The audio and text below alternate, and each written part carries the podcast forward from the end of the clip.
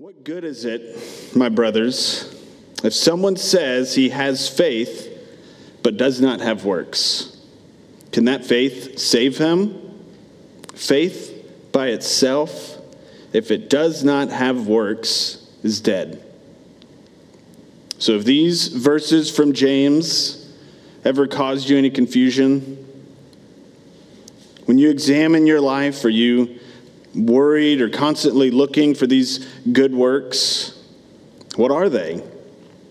Is there maybe a list somewhere that you can go to that make it easy on us to do them? Well, tonight we're going to be in chapter 16, and we're going to be considering good works. And if you've been following along with us chapter by chapter, this might be a little bit redundant, but I think it's necessary to say it again. That it is important for us as we consider the chapters not to read them in isolation. That we can't just read the confession, like Jeff has said so many times, top to bottom, but that we have to read it left to right. We must consider the whole body of work. So chapters build off of each other. We're going to consider some things tonight that were introduced all the way back in chapter 1. And then we're going to see other things tonight that is going to be teased out in later chapters of the confession. So then with tonight's chapter, we need to consider then where we are in the confession. As we've stated before, chapters 7 through 20 are presenting various aspects of God's covenant and his grace to save sinners. So in chapter 7, we have the covenant explained. Chapter 8, we see Christ, the mediator of the covenant. Chapter 9, we find an explanation of man's free will. And then beginning in chapter 10, going all the way to chapter 18, we see God's gracious and divine work of making dead men alive in Christ. So in 10 through 13, we see the divine measures of salvation, effectual calling, justification, adoption, sanctification. Then in chapters 14 through 18, we see man's response to God's actions, saving faith, repentance, good works, perseverance, and assurance. So our chapter tonight, it also follows 5 previous chapters that have this language of what's called the Ordo Salutis, or the order of salvation. So again, in chapters 10, you have effectual calling, then justification, adoption, sanctification, faith, and repentance. So we've just seen God's work in bringing dead men to life. And now we look at man's response to this. So good works, then, have nothing to do with us being effectually called or justified, meaning they don't merit them. No, instead, they are the fruit of these things. Back in chapter 11 on justification, in paragraph 2, it says, faith receiving and resting on Christ and his righteousness is the only instrument of justification. Yet it is not alone in the person justified, but is ever accompanied with all other saving graces, and is no dead faith, but worketh by love. So our chapter tonight on good works, then, is going to define for us what this faith working in love looks like. So if you have your outlines, if you didn't grab one, there's some right over there on the table. But we're going to look at that really quick. So we're going to see 5 main points tonight. We're going to see the identity of good works in paragraph 1. Then we're going to see the nature of good works in paragraph 2. We're going to see the source of good works in paragraph 3. And we're going to see the limits of good works in paragraphs 4 and 5. And then we're going to see the acceptance of good works in paragraphs 6 and 7. So let's jump in then to this first paragraph here.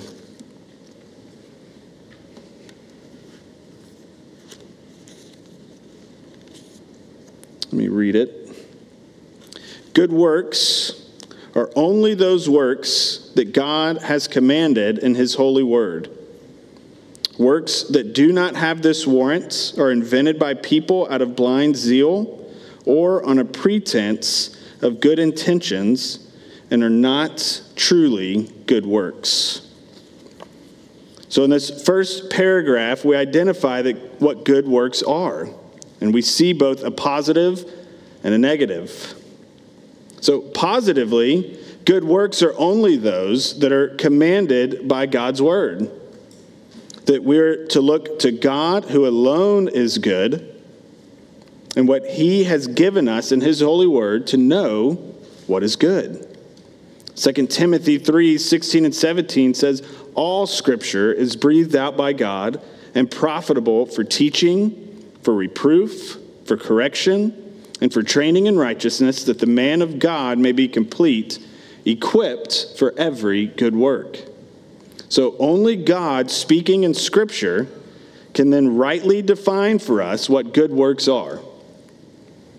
So this also gives us then our boundaries, our limits to what can actually be called a good work. And this is a wonderful blessing for us, that we're not left to our own sinful devices to decide then what is good and what God requires of us. Now, he has told us what is good in his word. Again, this takes us all the way back to chapter 1, paragraph 1. The Holy Scriptures are the only sufficient, certain, infallible standard of saving knowledge, faith, and now here's the key word for us tonight, and obedience. So we see this doctrine later applied in the confession when we get to Christian liberty in chapter 21. That God alone is the Lord of the conscience, and that we are bound by what is found in his holy word, not in what man has devised on his own.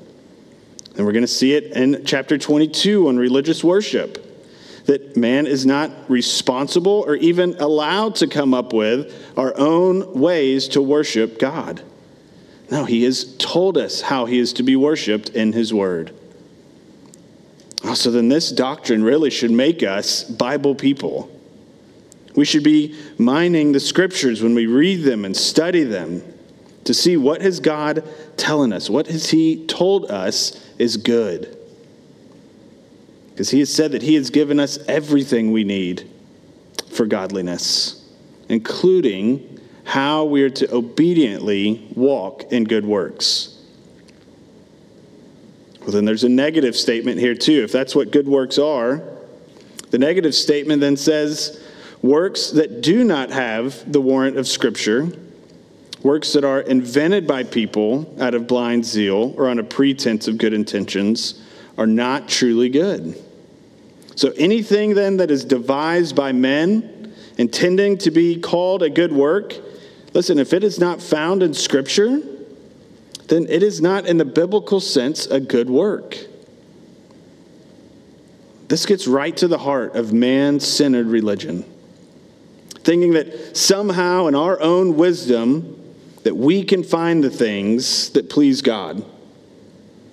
Because when our hearts really desire this, we're really trying to please ourselves, to glorify ourselves. Because there can be a lot of works that are good. But if they are not found in Scripture, then they are not a good work. Because are we so wise that we can define and know what pleases God? I mean, I found myself even as I was studying these things, I wanted so badly to either make a list or find a list to give us to say, this is what we're to do. Yet God in his wisdom didn't give us a list. Even the confession doesn't give us a list. Because again, this would lead us to pride and idolatry. Instead, in his word, God has told us and shown us in the example of his son what is good. Micah 6:8 says, he has told you, O man, what is good. And what does the Lord require of you? But to do justice, to love kindness, and to walk humbly with your God. So I think the problem with us wanting a list of things to do is this, again, this leads us then to thinking we must do these things to be saved. Or if we do these things, then maybe this will keep us saved somehow. But that's not the point of our good works. Again, like we've already said, good works are the fruit of the one who has been effectually called and justified. But then, if we have now a definition of good works, why are they important? Let's look at paragraph 2. Let's read this with me. These good works done in obedience to God's commandments are the fruit and evidence of a true and living faith. Through good works, believers express their thankfulness, strengthen their assurance, build up their brothers and sisters, adorn the profession of the gospel, stop the mouths of opponents, and glorify God. Believers are God's workmanship, created in Christ Jesus for good works, so that they bear fruit leading to holiness and have the outcome, eternal life. Well, this first sentence here is so important for us. And even though we've already heard it tonight, we need to keep repeating it because we so quickly forget it. Romans 3:20 is very clear that by no works of the law can man be justified.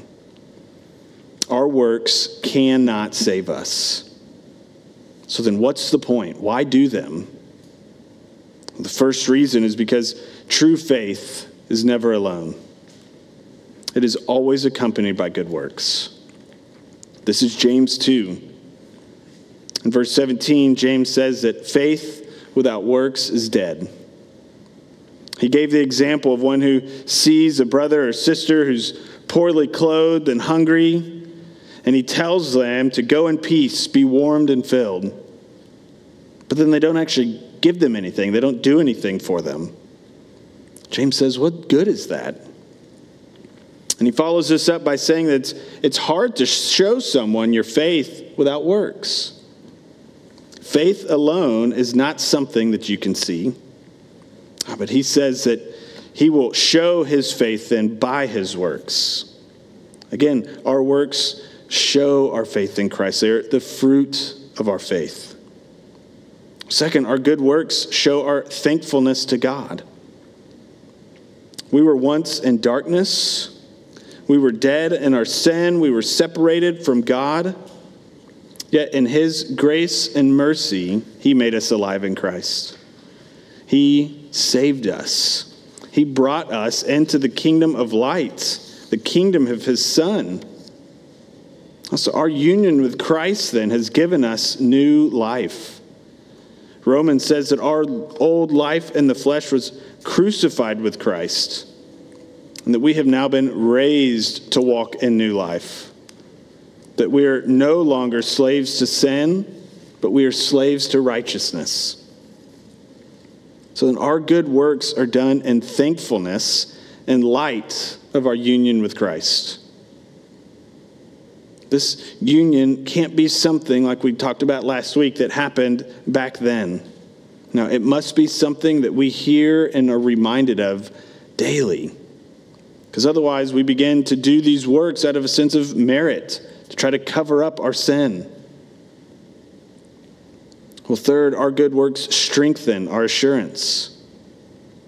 Our good works are a testament to the Spirit's work in us. I think a key word here is strengthen our assurance. Our good works are not our assurance. No, I'm going to say union with Christ a lot tonight, so just be ready for that.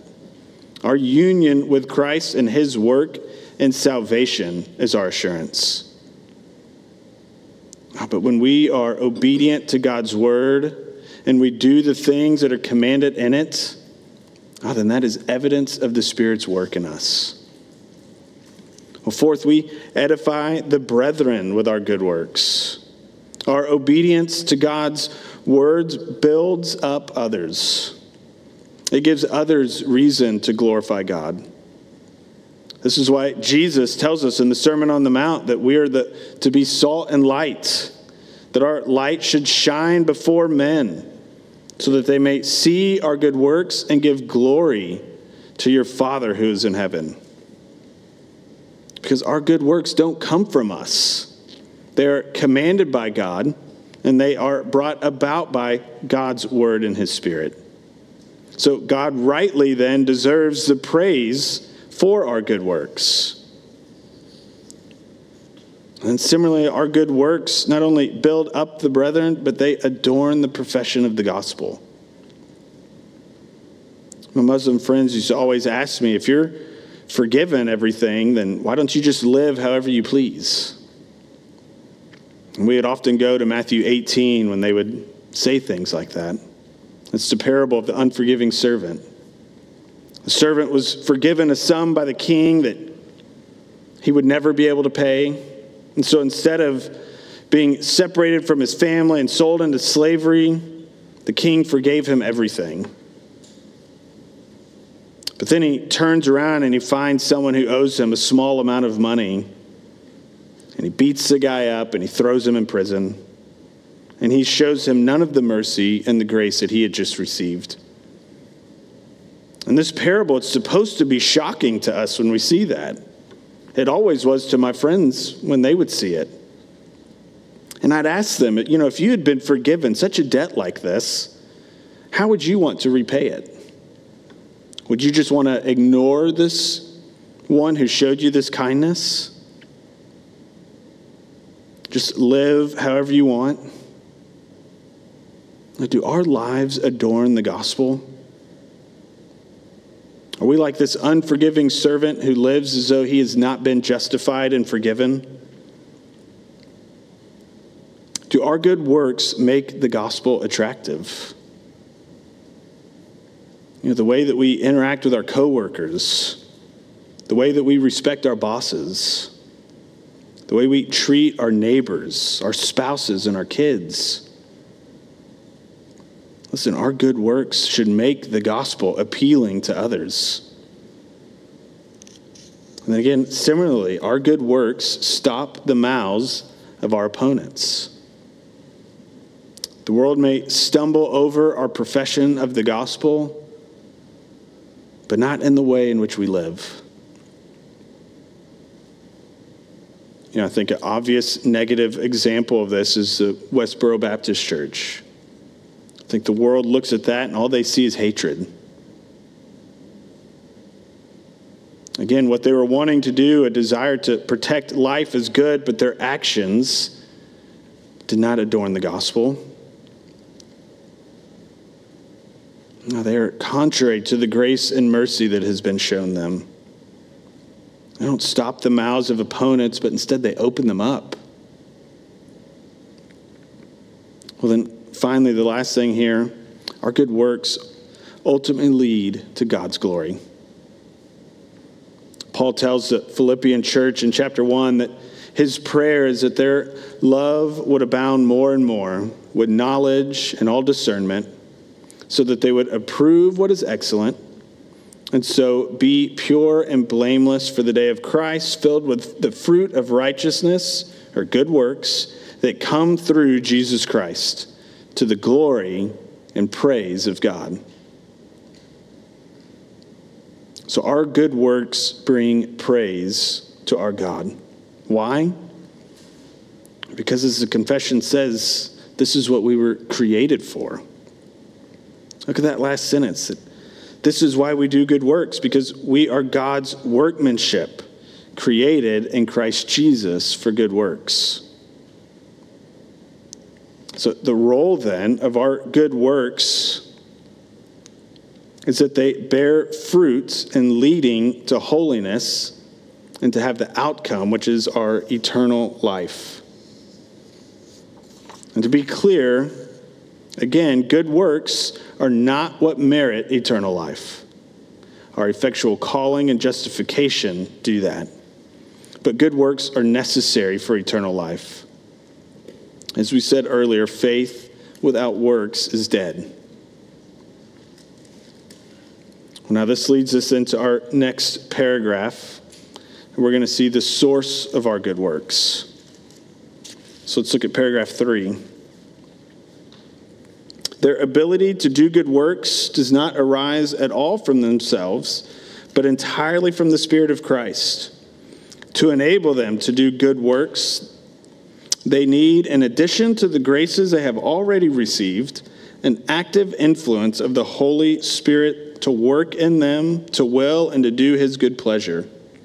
Yet this is no reason for them to grow negligent, as if they were not required to perform any duty without a special motion of the Spirit. Instead, they should be diligent to stir up the grace of God that is in them.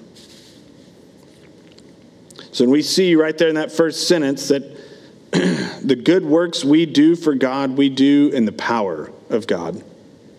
In fact, it says that the ability for us to do good works is not at all of ourselves. We can take no credit for them. But it says that they are entirely from the Spirit of Christ. The Confession points us here to the importance, again, of our union with Christ. Consider John 15. Abide in me, and I in you, as the branch cannot bear fruit by itself, unless it abides in the vine. Neither can you, unless you abide in me. I am the vine, and you are the branches. Whoever abides in me, and I in him, he it is that bears much fruit. For apart from me, you can do nothing. So we cannot bear fruit apart from Christ. We need, as it says here in this paragraph, an active influence of the Holy Spirit. So because of the graces we have already received, like our adoption and our sanctification, that we have been given the Holy Spirit, which now enables us to do good works. Again, this should be of great encouragement to us. When we see things in Scripture, like in Philippians 2, that say, work out your salvation with fear and trembling, this is not God telling us that we need to do something to merit our salvation. No, instead, we're to understand this as God telling us to walk humbly before him. Because in verse 15, he reminds us that it is God who works in you, both to will and to work for his good pleasure. So our working, our good works, they do not come from us. Now, they come from the Spirit working in us. So again, it is the fruit of our union with Christ. But now before we think, well, then I'll just wait until I get prompting from the Spirit to do anything good. The writers of the Confession are going to say, not so fast. The second half of paragraph 3 says that this is no reason to grow negligent, waiting on a prompting of the Spirit. Instead, we are to be diligent to stir up the grace of God that is in us. So we are not to rely on our feelings. Instead, we are to rely on the means of grace and the Holy Spirit to stir us up and grow us in grace. If you look back at chapter 13, paragraph 3 on sanctification, it says, in the war, the remaining corruption may greatly prevail for a time, yet through the continual supply of strength from the sanctifying Spirit of Christ, the regenerate part overcomes. So the saints grow in grace, perfecting holiness and the fear of God. They pursue a heavenly life in gospel obedience to all the commands that Christ, as head and king, has given them in his word. So one key way that we do this, again, is by the ordinary means of grace that God has given us in his church. Through the preaching of the word, through the singing of the word, seeing it in the ordinances, having the saints gather together to stir one another to love and good deeds, Again, we're going to see the importance of all this when we get to chapter 22. But this is one of the key means that God has given us to stir one another, to do good deeds. So we rely then on the Holy Spirit and the means of grace that God has given us in his word to continue growing in holiness and in good works. So now it seems like the confession takes a little bit of a shift here. You have some hopeful things there in the first three chapters. We've had good works defined. We've seen the reason for them, the source of them. But now the confession is going to point to their limitations. We're going to see first in paragraph 4 that we cannot do more than God requires. And then in paragraph 5, the good works cannot merit pardon of sin. So let's look at paragraph 4. Those who attain the greatest heights of obedience possible in this life are far from being able to merit reward by going beyond duty or to do more than God requires. Instead, they fall short of much that is their duty to do. So this paragraph is a response to the tenet in the Catholic Church that would say that it's possible then for some believers to do more than God has required in their good works. These would be those who are designated as saints, and they were believed to achieve some divine standard of good works. And these works were then stored up so that the church could then distribute them in various ways to those who are unable to achieve this. This paragraph then is meant to move us to humility, that we are to walk humbly before God in dependence on his Spirit.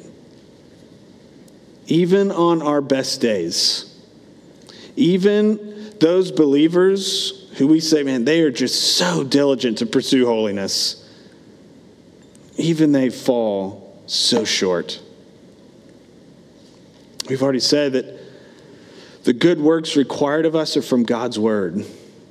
So even if a Christian were to personally, perpetually and perfectly do all that God requires in his law without fail, which they won't do, but even if they did, then all you have done is what God has required of you. You have not done more than he requires. Paragraph 5 then continues in the limitations that we cannot, even by our best works, merit pardon of sin or eternal life from God's hand, due to the huge disproportion between our works and the glory to come, and the infinite distance between us and God. By these works, we can neither benefit God nor satisfy him for the debt of our former sins. When we have done all we can, we have only done our duty and are unprofitable servants. Since our good works are good, they must proceed from his Spirit. And since they are performed by us, they are defiled and mixed with so much weakness and imperfection that they cannot withstand the severity of God's punishment. So our righteousness can never be found in our good works, but only in Christ. Just as chapter 7 on the covenant states in paragraph 1, though rational creatures are responsible to obey God, their creator, the distance between God and their creatures is so great that they can never have attained the reward of life except by God's voluntary condescension, that he has been pleased to express this through a covenant framework. So for man to be saved, God must act. And he was pleased to do this in his Son, who fulfilled all the demands of the law which we could not. So then our righteousness that we boast in is only found in the righteousness of Christ. Only in Christ's life and perfect obedience and substitutionary death is God's divine justice satisfied. I love the line right in the middle of this paragraph where it says that when we have done all we can, we have only done our duty and are unprofitable servants. This is taken from Luke 17, verse 10. And again, it is meant to remove all our boasting in our works, that we are commanded to do good works by God. It is our duty then as his servants to do them. I've got a group of buddies from high school that we do a group text thread. We're texting every once in a while. And one of them is a rancher up in Oklahoma. He's got a ton of kids. And a while back, he sent us a picture in this group thread. And there's three kids in a side-by-side. And in it, he said, babysitting while checking calves. And I remember looking at that text and I responded, I was like, bro, those are your kids. Like, you're not babysitting, you're just parenting. Like, you're just doing what you're supposed to do. That's your duty, is to take care of your kids. So when we do good works, listen, this is our duty. We're not doing anything special. We're doing what God requires of us. There should be no boasting in just merely doing the job God has given us. This paragraph goes on to say that these good works, again, they must proceed from the Spirit, because as they are performed by sinners, they are defiled and they are mixed with so much weakness and imperfection. But again, thankfully, the chapter doesn't end there. No, it's going to go on now and talk about the acceptance of good works. So we've, again, seen the limitations of them.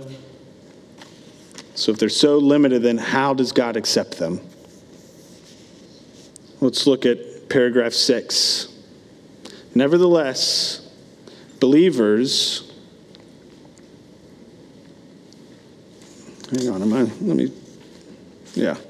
Nevertheless, believers are accepted through Christ, and thus their good works are also accepted in him. This acceptance does not mean our good works are completely blameless and irreproachable in God's sight. Instead, God views them in his Son. And so he is pleased to accept and reward that which is sincere, even though it is accompanied by many weaknesses and imperfections. So the flow of the paragraph follows up, again, these previous two, an encouragement to believers. Because of our union with Christ, our good works done in obedience through the Spirit are guaranteed to be accepted. Not because of any virtue in us or our works, but because we are Christ's workmanship created to do them. The doctrine of our union with Christ is so vital for the Christian life. Our justification is in Christ. Our adoption is in Christ. Our sanctification is in Christ. And our good works are accepted because we are in Christ.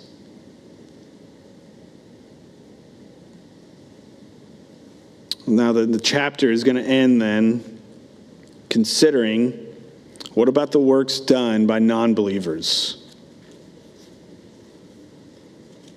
So paragraph 7 says, works done by unregenerate people may in themselves be commended by God and useful to themselves and others, Yet they do not come from a heart purified by faith and are not done in a right manner according to the word, nor with a right goal, the glory of God. Therefore, they are sinful and cannot please God.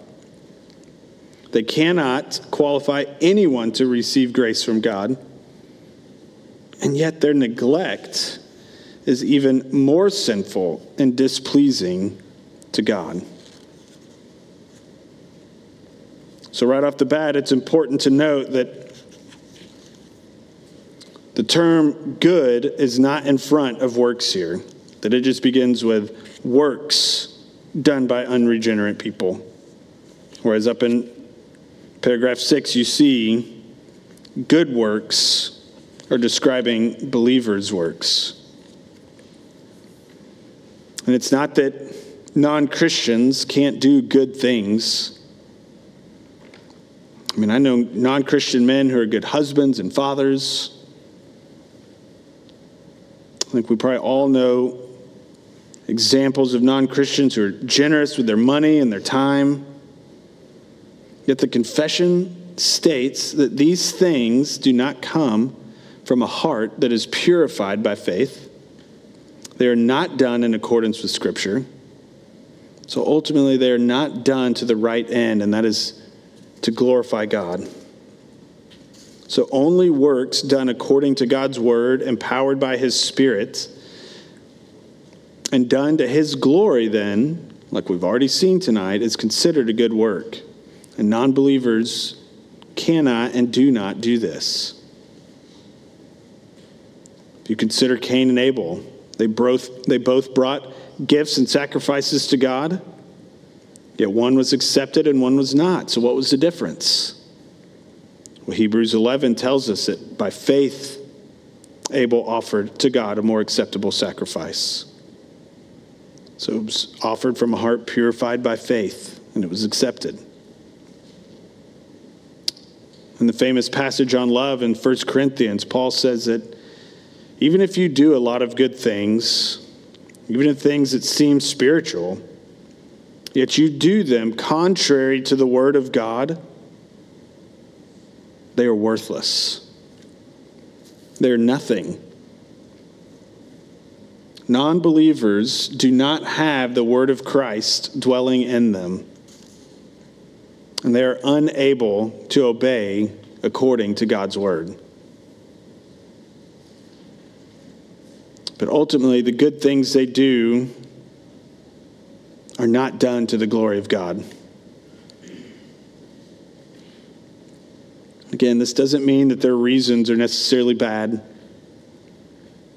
They could be wanting to help or have values that are in line with things that we might agree with. This is just God's common grace to man. But their heart's chief desire is not to bring glory to God.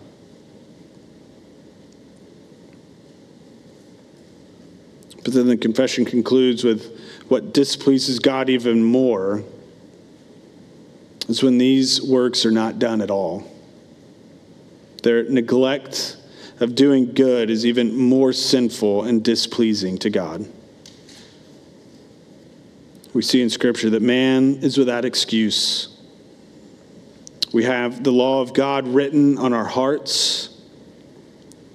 Paul says in Romans that what can be known about God is plain to men. When men neglect to do good, they will receive God's just wrath. But now, in conclusion, to wrap all of this up, I want to be, again, just really clear on something. That there's a reason that we find good works where we do in the confession. Like I stated at the beginning, that we have already seen God's gracious work in saving us. That he called us, he justified us, and he has sanctified us. And that there is no other work that you must do to be saved. So I don't want anybody to leave here tonight and think, golly, there's a lot I need to do. Remember, the source of our good works are from God and His Spirit. So we should desire holiness.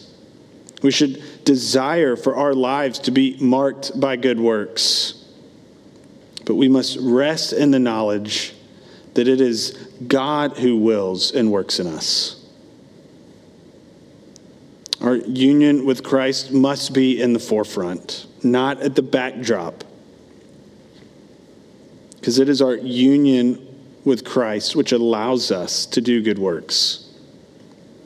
So listen, let's work hard to do good works, knowing that these good works are for God, they're from God, and that our ability to do them is only found in God. Let me pray. Father, again, we are thankful for these things. We're thankful, Father, of the sufficiency of your word. We're thankfulness. We're thankful for the fact that, again, our righteousness, Father, is found in Christ and Christ alone, and not in our good works. Because as we have seen, even the best of us fall so short. So, Father, I pray that our boast would be in Christ and Christ alone, in His perfect righteousness. And as we rest in that glorious truth, Father, would you make us men and women who desire to do good works, who desire to live obediently according to your word. Father, would you help us to be Bible people, to be people who are in your word and taking the truths and the commands that we find in there and applying it to our lives. And as we do, would we do it, again, in faith and humbly walking before you in the power of the Spirit. We pray in Jesus' name. Amen.